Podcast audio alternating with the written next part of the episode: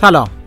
من مهدی هستم و این قسمت اول از پادکست من به نام پرس زنی در بازار هست. امیدوارم که قسمت سفرم رو شنیده باشید و با من همراه باشید.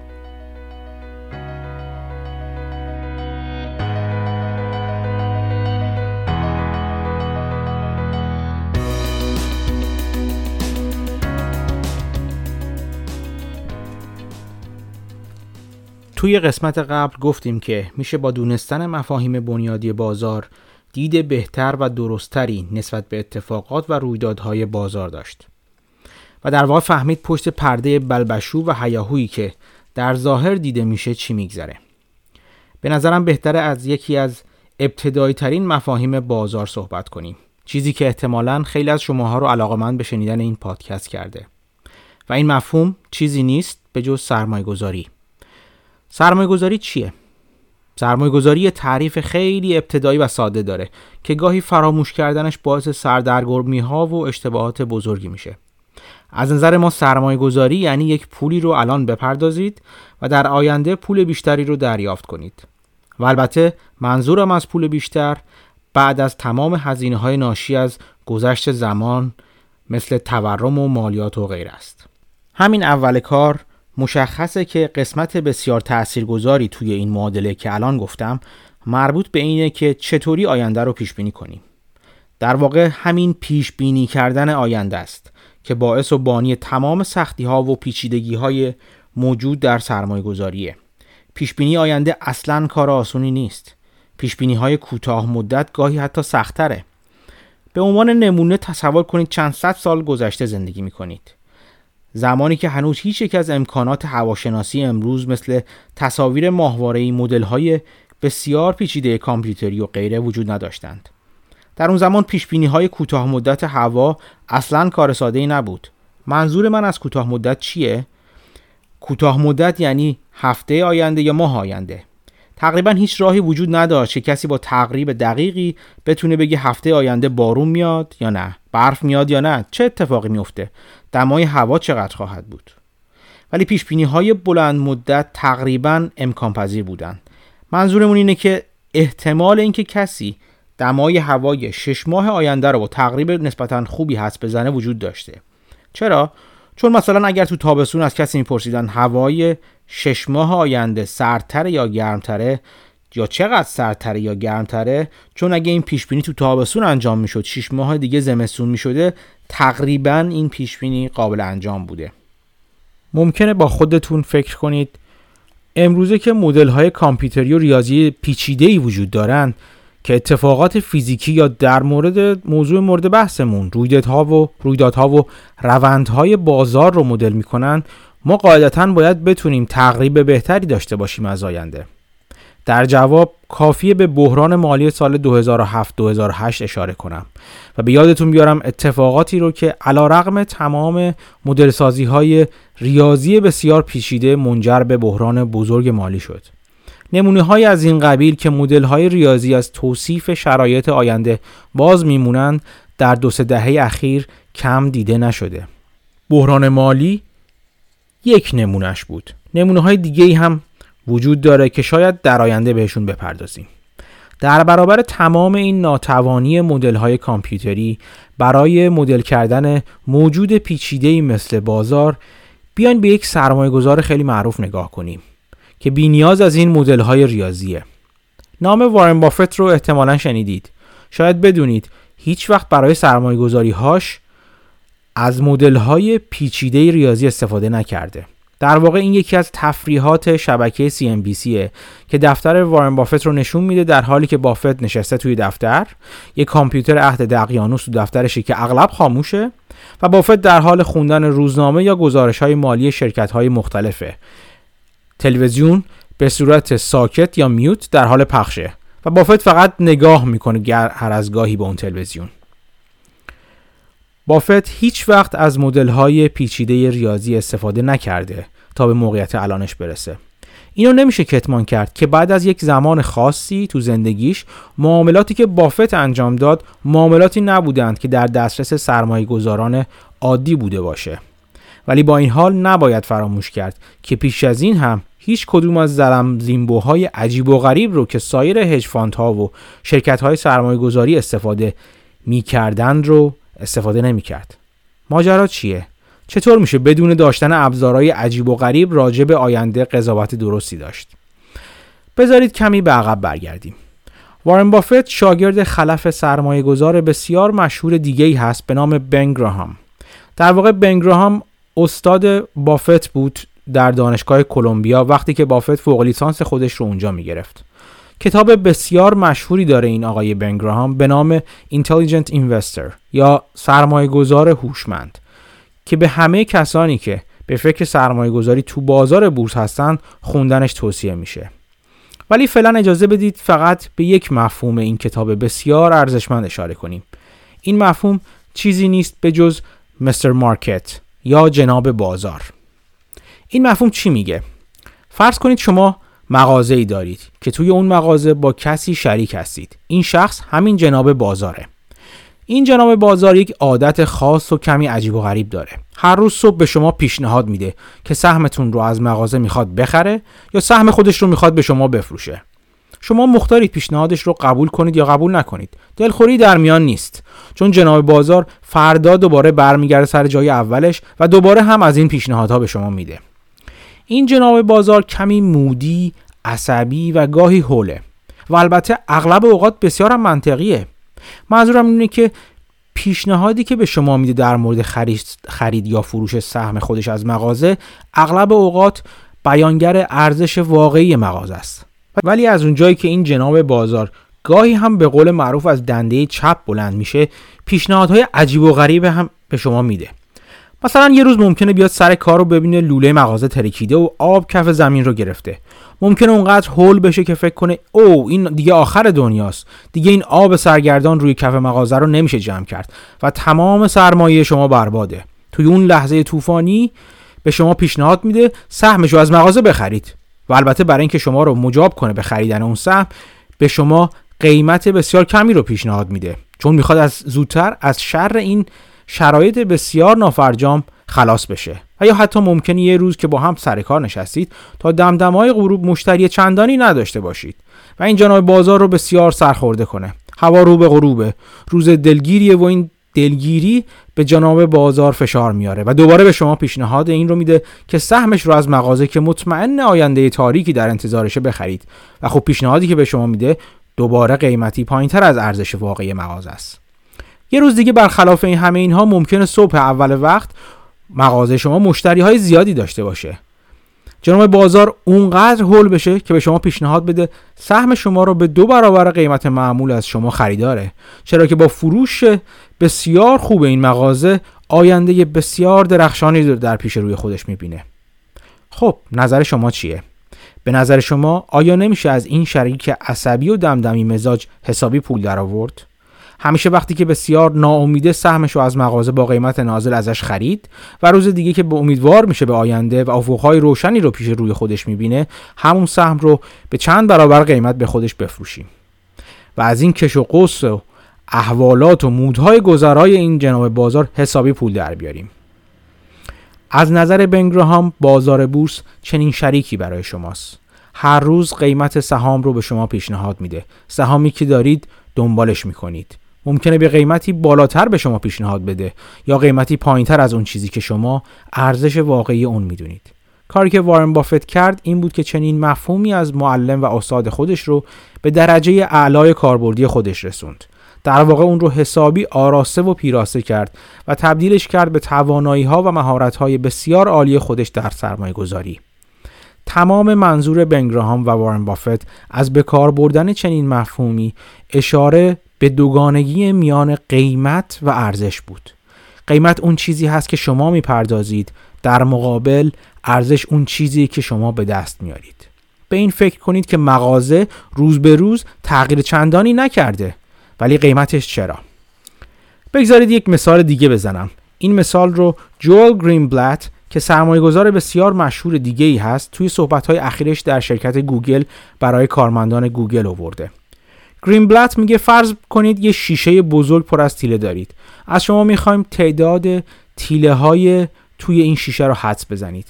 در واقع این کاری بود که توی یکی از کلاس های خودش انجام داده بوده وقتی همه افراد تعداد تیله ها رو حد زدن میانگین اعداد رو یادداشت کرده چیزی حدود 8000 خورده ای بوده ظاهرا بعد از دانشجوها خواسته که با توجه به اندازه و حجم تیله ها و اندازه و ابعاد شیشه یک محاسبه تخمینی انجام بدن و حس بزنن بعد از این محاسبه که تعداد تیله های توی شیشه چقدره.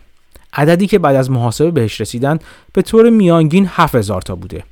جالب اینجاست که تعداد واقعی تیله های تو شیشه بسیار به 7000 تا نزدیکتر بوده تا 8000 خورده ای که اول حد زده بودن. گرینبلت میگه کاری که ما می‌کنیم در واقع همینه.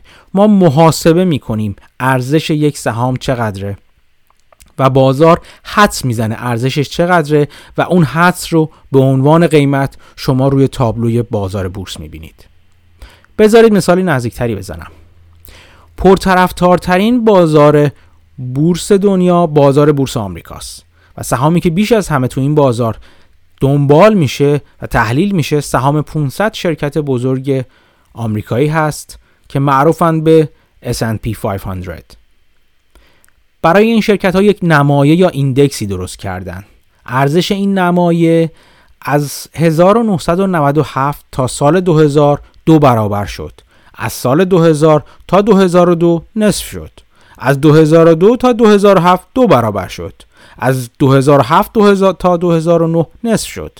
از 2009 تا 2019 تقریبا چهار برابر شد. سوال اینجاست. آیا ارزش این شرکت ها هم اینقدر تلاطم داشته؟ ممکنه بگید شرایط روز بازار و فروش محصولات تک تک این شرکت ها ممکنه باعث تلاطمی که در قیمت می‌بینیم بوده باشه. در زمانهای خاص. ولی قاعدتا ارزش کل نمایه یا ایندکس که مجموعه ای از همه این 500 شرکت بزرگه قاعدتا باید حرکتی ملایمتر از چنین تلاطم عجیب و غریبی که براتون توضیح دادم داشته باشه. دوباره اینجا تفاوت میان ارزش و قیمت به خوبی مشهود میشه.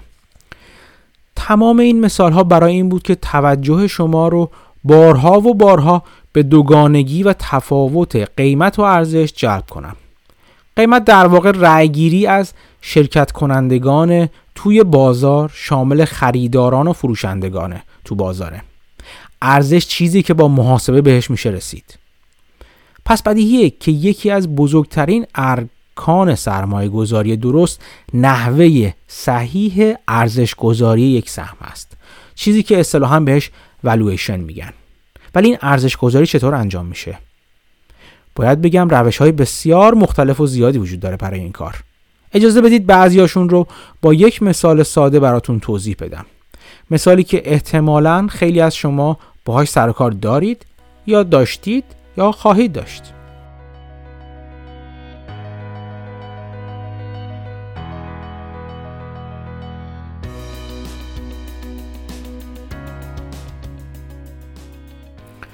فرض کنید می‌خواهید به عنوان سرمایه گذاری یه خونه بخرید.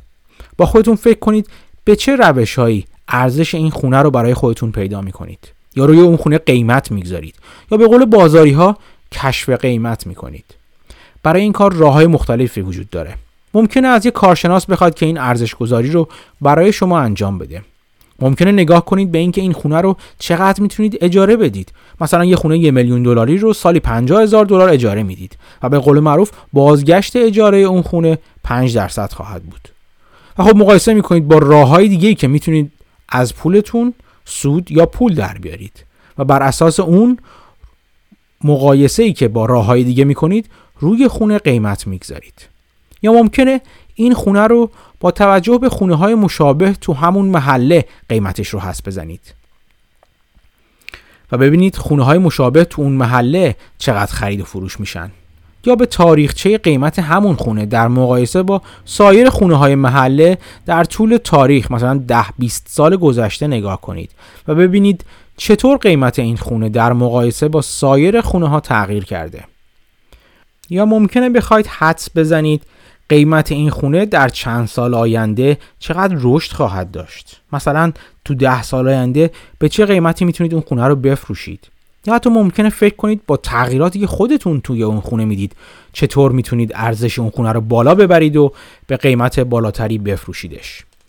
البته بدیهیه که ارزش گذاری روی یک خونه کاری که از این روالی که گفتم پیچیده تر هست.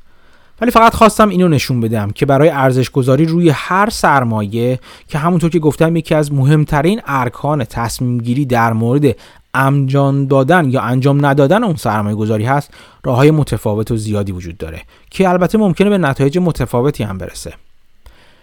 بعد از همه این کارا وقتی روی خونه قیمت گذاشتید چطور تصمیم می‌گیرید که آیا این خونه رو بخرید یا نه؟ چون در واقع این قیمتی بوده که شما روی اون خونه گذاشتید. نه قیمتی که فروشنده از شما درخواست می‌کنه جواب سوال می‌تونه بدیهی باشه اگه ارزشی که شما برای خونه تخمین زدید از قیمت درخواستی فروشنده بالاتر باشه اون رو می‌خرید وگرنه این کار رو نمی کنید. اگر قیمت بالاتر از اون چیزی باشه که شما براش ارزش گذاری کردید این سرمایه گذاری رو انجام نمی‌دید. ماجرای سهام هم همینه. شما باید سهام یک شرکت رو ارزش گذاری کنید. ارزش گذاری شما بر اساس فاکتورها و عوامل بسیار مختلفی می‌تونه باشه. ولی در نهایت باید اون ارزش رو با قیمتی که بازار به شما میده مقایسه کنید. این مقایسه هست که شما رو به خریدن یا نخریدن سهم هدایت می‌کنه. همونطور که اینجا دیدیم ارزش یک خونه تنها یک عدد نیست بلکه مستلزم در نظر گرفتن این خونه به عنوان یک سرمایه است نه یک مفهوم انتظایی روی کاغذ. در مورد سهام شرکت هم همینطوره. سهام یک شرکت یک نقطه روی یک منحنی نیست. یک نقطه روی یک نمودار نیست بلکه نماینده و نشان دهنده چیزیه که تو اون شرکت میگذره. شما باید سهام یک شرکت رو به عنوان شراکت در بخشی از اون شرکت در نظر بگیرید. نه یک نقطه از روی یک نمودار. هر چقدر هم که روی این مطلب تاکید کنم به نظرم کافی نیست. این اشتباهی که به نظرم تمام کسانی که صرفا تحلیل و ارزشگذاری خودشون رو بر مبنای تحلیل های تکنیکال انجام میدن مرتکب میشن. شاید بد نباشه اینجا اشاره هم بکنیم به دو دیدگاه متفاوت در مورد تحلیل سهام یک شرکت. این دو نگاه معروف چیزی نیستند جز نگاه تکنیکال و نگاه فاندامنتال یا اساسی. توی نگاه تکنیکال در واقع بر اساس حرکت های قیمت سهام یعنی بالا پایین رفتن قیمتش تو بازار الگوها و شکلهای خاصی که این حرکات قیمت تو بازار با نمودارهای مختلف از خودش بروز میده تحلیل تکنیکال انجام میشه. و تحلیلگر سعی می‌کنه آینده سهام رو بر اساس این الگوهای هندسی پیش بینی کنه. در واقع به نظر می‌رسه تحلیلگر تکنیکال به دنبال کشف الگوهایی هست که احساسات این جماعت دیوانه و احساساتی منظورمون همون معاملهگران تو بازاره از خودشون نشون میدن. شبیه این است که شما بخواید حدس بزنید مود فردای جناب بازار با توجه به رفتارهای روز قبلش چی بوده. و خب این کار اصلا آسونی نیست. نمیگم غیر ممکن ولی به صورت دائم تقریبا غیر ممکنه. و از من اینو قبول کنید. خود من چند سالی رو در دوران دانشجویی پول تو جیبیم رو از راه همین جور تحلیل ها تو بازار فارکس در می آوردم و با خوششانسی تمام برخلاف اغلب آدمای دیگه که خودشونو بیپول کردن و بروکر یا کارگزارشونو پول پولدار کردن تو تمام اون سالها با بیخبری تمام ضرری نکردم. در مقابل تحلیلگران فاندامنتال هستند که سعی می‌کنند سهام یک شرکت رو با توجه به اونچه که در خود اون شرکت میگذره تحلیل کنند. به این معنی که بازدهی و عملکرد شرکت رو بیشتر در نظر می‌گیرن و اینکه آیا شرکت فروش داره یا نه آیا از سرمایش به خوبی استفاده می‌کنه یا نه آیا حسابداری و انضباط مالی صحیحی داره یا نه آیا مدیریتش به خوبی و امانتداری شرکت رو اداره می‌کنه یا نه. آیا محصول تولید شده توسط شرکت محصول مفید و با کیفیتی هست یا نه؟ رقبای این شرکت در چه موقعیتی هستند؟ آینده محصول این شرکت تو بازار چطوره؟ آیا به قول معروف این شرکت داره درشکه می‌سازه وقتی که اتومبیل ها دارن وارد بازار میشن؟ یا مثلا مثل گوگله که محصولش متعلق به آینده است محصولی منحصر به فرد که در آینده همیشه میخوانش. چنین تحلیلی معروف به تحلیل فاندامنتال. تحلیلی که به سهام یک شرکت به عنوان بخشی از یک شرکت نگاه می‌کنه. به عنوان سهمی از شراکت در یک شرکت و نه فقط یک نماد یا یک عدد روی یک نمودار.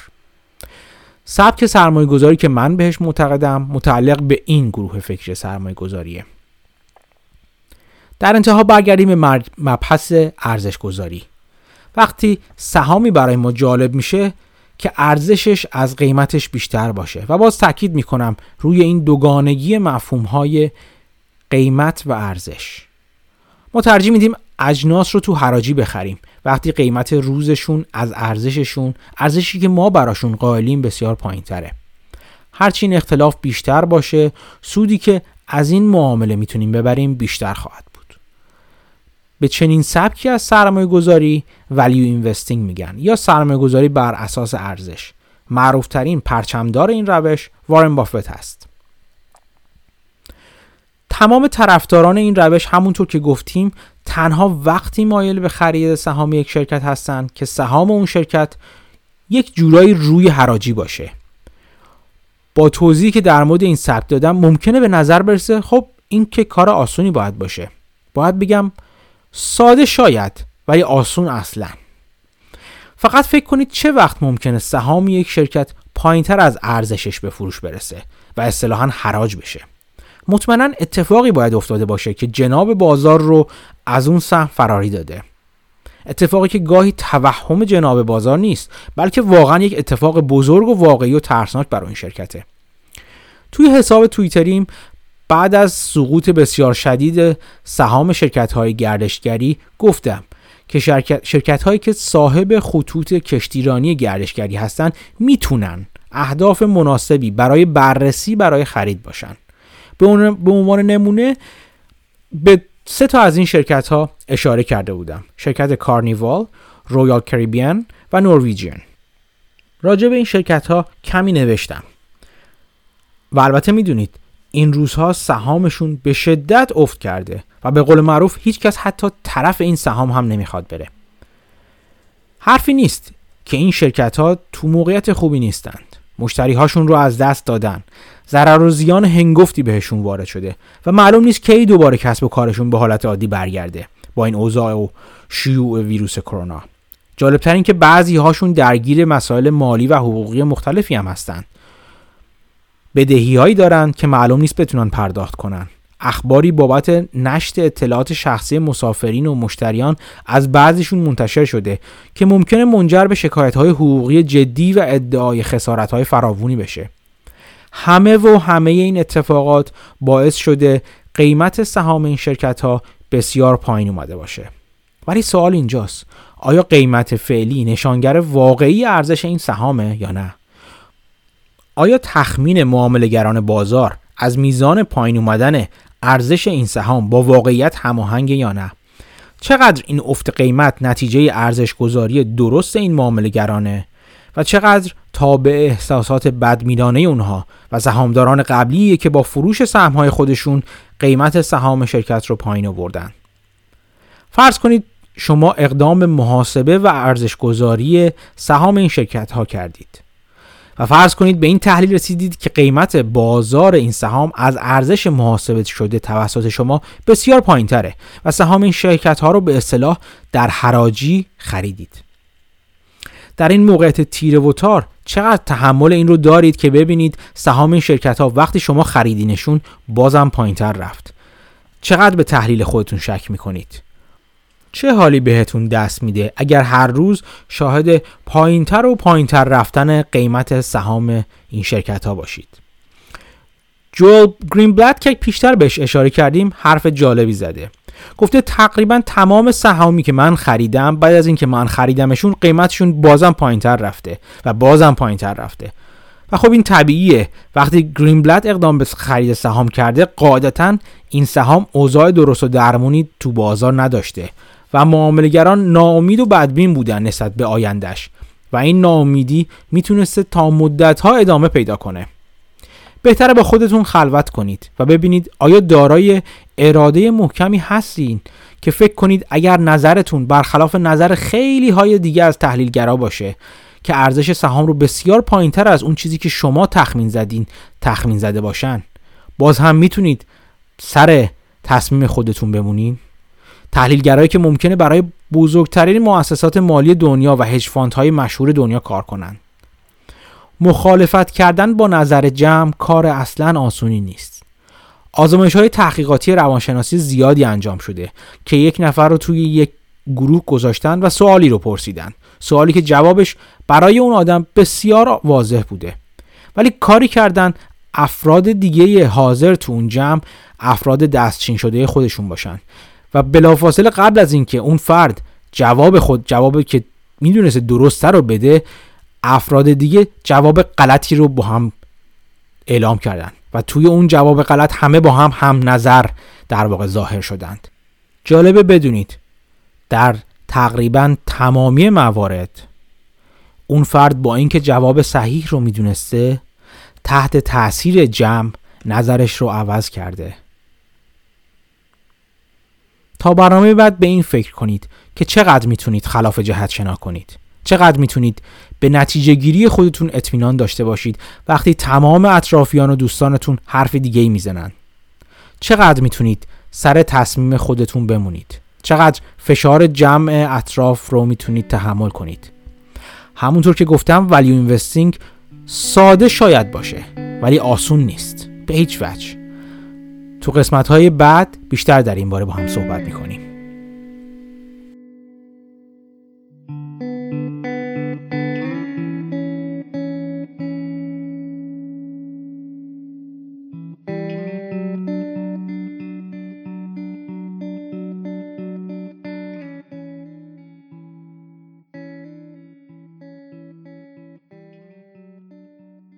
پادکست ما هنوز تموم نشده. همونطور که تو قسمت سفروم یا تو اپیزود سفروم هم گفته بودم یک قسمتی از این پادکست به بررسی وقایع و رویدادهای روز میگذره. تو این قسمت من سعی می‌کنم یکی دو تا مقاله رو که در طول هفته به نظرم جالب اومده خیلی خلاصه در واقع شمه ای از اون رو براتون بگم.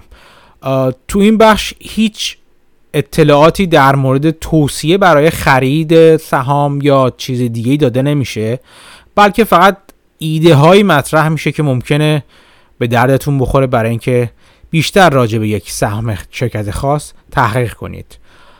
اغلب این مقاله هایی که من ازشون صحبت قرار بکنم از مجله برانز متعلق به مجموعه وال استریت جورنال در واقع به شما ارائه میشه. دلیلش هم این هستش که این مقاله این مجله پشت پیوال هست و مجانی نیستش.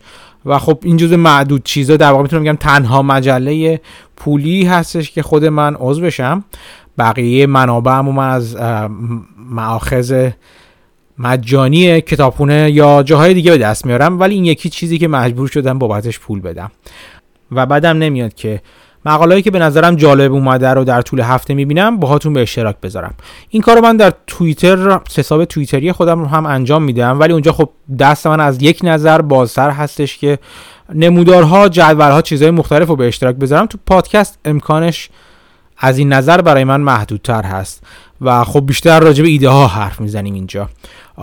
لزوما ممکنه اصلا راجع به یک سهم خاص هم نباشه یک مقاله باشه که به نظر من جالب اومده. راجع به مجله برانز بد نیست اینو بگم که چارلی مانگر که بعدا در موردش بازم بیشتر صحبت خواهیم کرد که در واقع معاون بافت هست توی شرکت برکشار هاتوی. توی یکی از گفتگوهای اخیرش گفته بوده که من چندین سال نه من 20 سال حدودا مجله های مختلف رو میخوندم و مجله برانز رو هم میخوندم. یک بار این برانز برای من خیلی کار کرد و برای من چند چندین میلیون دلار ایده که توش مطرح شده بود پول در آورد. اینو از این نظر نمیگم که مطمئن باشید که هر چیزی که تو به عنوان ایده مطرح میشه ایده خوبی است. ولی خود من طبق تجربه دیدم ایده های نسبتا بهتر و پخته تری رو برانز ارائه میده. شما می‌تونید اگر دلتون خواست اشتراکش رو به صورت اینترنتی و نرم افزاری تو کانادا و سایر کشورهای دیگه و حتی به صورت چاپی تو آمریکا دریافت کنید. خب بریم ببینیم که برای این هفته چی داریم.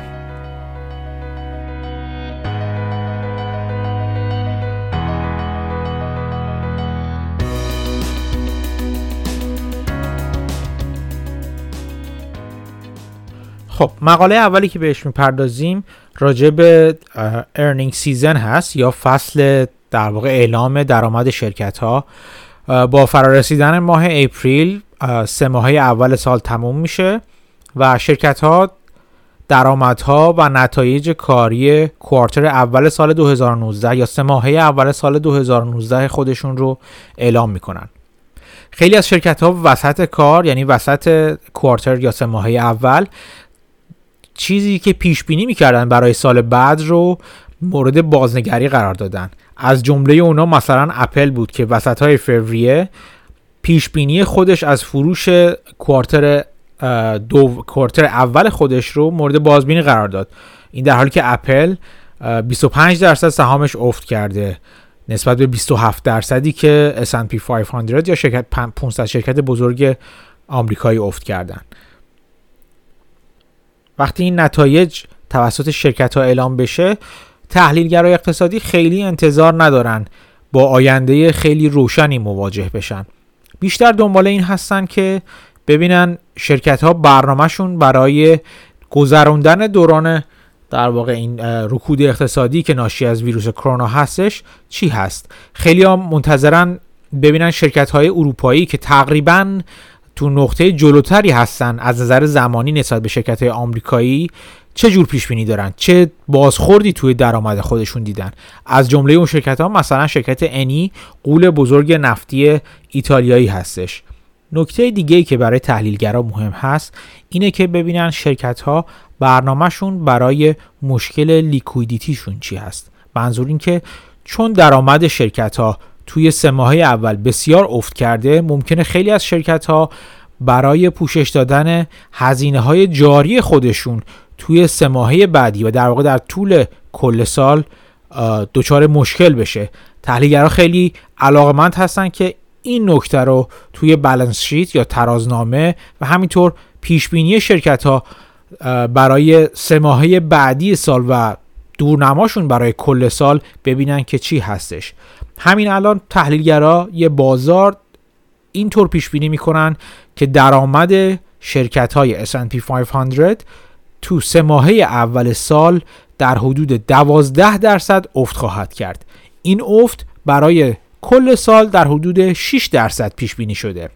در مورد سود سهام هم آینده بهتری پیش بینی نمیشه. خیلی ها پیش بینی می‌کنن 11 درصد و بعضی بد بعضی بدبینانه تر تا 25 درصد افت برای کل سال پیش بینی می‌کنن.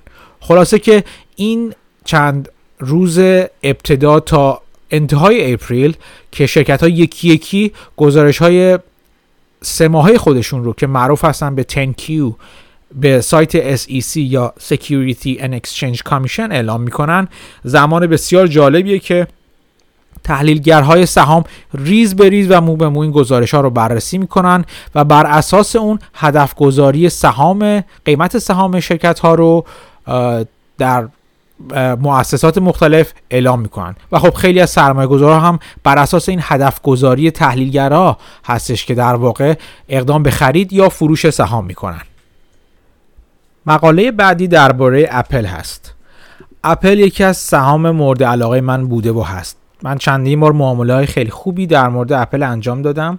به خاطر همینم سهام این شرکت رو تا حدود زیادی دنبال می‌کنم. و اینم باید بگم که وارن بافت توی شرکت برکشایر هتوی خودش قسمت عمده ای از سهام اپل رو در اختیار داره. منظورم عمده این نیستش که اکثر سهام اپل بلکه یکی از منظورم این هستش که یکی از بزرگترین سهامدارهای اپل هست.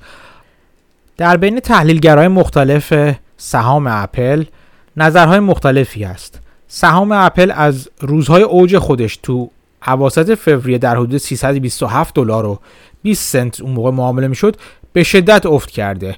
امروز فکر می‌کنم وقتی که من دارم این پادکست رو ضبط می‌کنم حدود 241 دلار خورده ای هست فکر می‌کنم. خب این افت خیلی شدیدیه.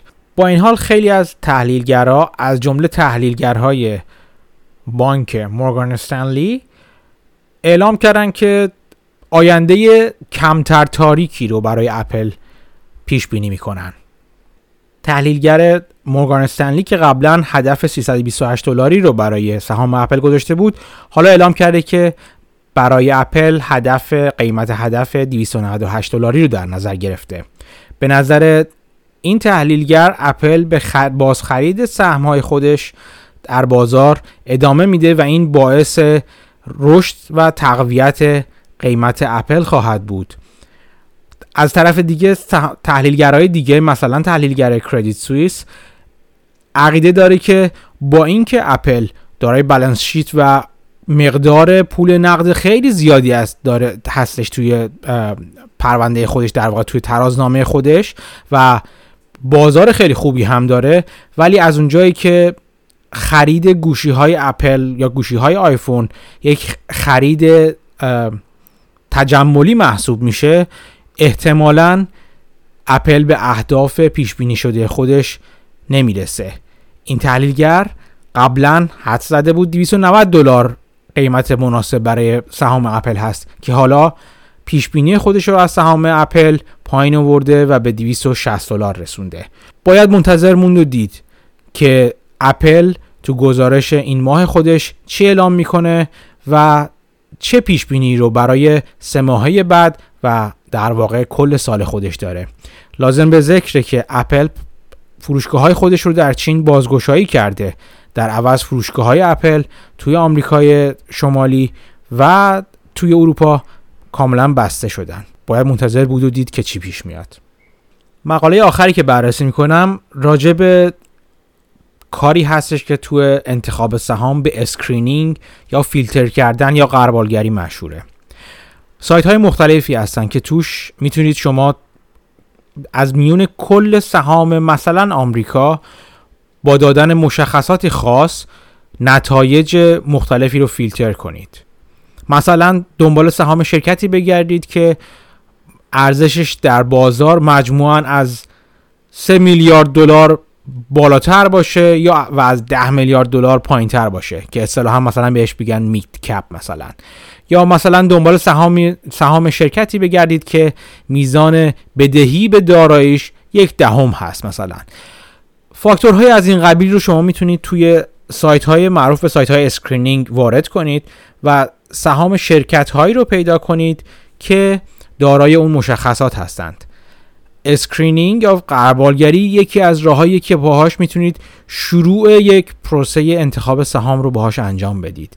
به این معنی که بعد از اینکه سهام شرکتی واجد تمام مشخصاتی باشه که شما درخواست کردید اون در واقع فیلتر برای شما جدا کنه بعدش باید نگاهی عمیقتر کنید به اوضاع و احوال اون شرکت ها از جمله سایت هایی که می‌تونید این کار رو توش انجام بدید سایت finviz.com هست. که چندین بار من لینکش رو توی توییتر خودم گذاشتم. یکی از راههایی که میشه الان تو این اوضاع و احوال بغرنج تا حدی شرکت سهام شرکت ها رو فیلتر کرد انتخاب سهام شرکت هایی هستش که اوضاع مالی خوبی دارن. به این معنی که بدهی چندانی ندارن. مخصوصا بدهی کوتاه مدت چندانی ندارن. چون قسمت بدهی های بلند مدتشون به دلیل پایین بودن بهره بانکی در حال حاضر و اقداماتی که دولت داره انجام دولت آمریکا داره انجام میده برای دادن اعتبار بهشون تا حد زیادی میشه گفت از اون نظر نگرانی زیادی وجود نداره. ولی شرکت هایی که دارای بدهی کوتاه مدتی هستش که در واقع براشون اجبارات نزدیک مدت یا کوتاه مدتی رو اعمال می‌کنه شرکت های مناسبی نیستن. بعضی از شرکت ها هستن که از این نظر اوضاعشون خوبه. بدهی کوتاه مدت چندانی ندارن. شرکت هایی هستن که دارای درآمد مثبت هستن یا اصطلاحا کشفلو مثبت هستن. اینا فاکتورهایی هستش که میشه باهاش سهام رو فیلتر کرد سهام رو غربال کرد و به یه سری سهام خوب رسید. تو این مقاله برانز سهام S&P 500 یا 500 شرکت برتر رو قربال کرده و به دوازده سهم نهایی رسیده. سهامی که بر اساس گفته این مقاله نسبت به قیمت ابتدای سال خودشون حدود 18 درصد پایینتر اومدن و حتی نسبت به دوران اوج خودشون حالا توی یک سال اخیر حدود 25 درصد افت کردن. سهام این شرکت ها می‌تونن کاندیده ها و نامزدهای خوبی باشن برای اینکه شما بیشتر در مورد اوضاع مالیشون تحقیق کنید و تحقیقات لازم رو انجام بدید و شاید سهم خوبی بتونید از سودشون در آینده ببرید چرا که این شرکت ها از نظر مالی در موقعیت خوبی هستند. بعضی از شرکت های این لیست عبارتند از کاترپیلار، مرک، یونایتد هلث، اینتل Honeywell International Best Buy Granger DR Horton Qualcomm Akami Technologies Lockheed Martin و بلک راک من سعی می‌کنم کپی پی دی اف این مقاله رو توی حساب توییتری خودم بگذارم که اگر خواستید به این مقاله مراجعه کنید و بیشتر بتونید راجع به اوضاع مالی این سهام شرکت ها تحقیق کنید. خب این بود قسمت اول پادکست پرسه زنی در بازار. امیدوارم که از شنیدنش لذت برده باشید. و چیزی به دونسته ها و داشته هاتون اضافه شده باشه. خوشحال میشم اگر نظرتون رو برای من بفرستید. لینک ایمیل مربوط به این پادکست در صفحه توییتری من موجوده و از شنیدن و خوندن نظرات شما بسیار خوشوقت میشم. تا هفته آینده و پرس زنی دیگه تو بازار مواظب خودتون باشین قرنطینه رو رعایت کنید.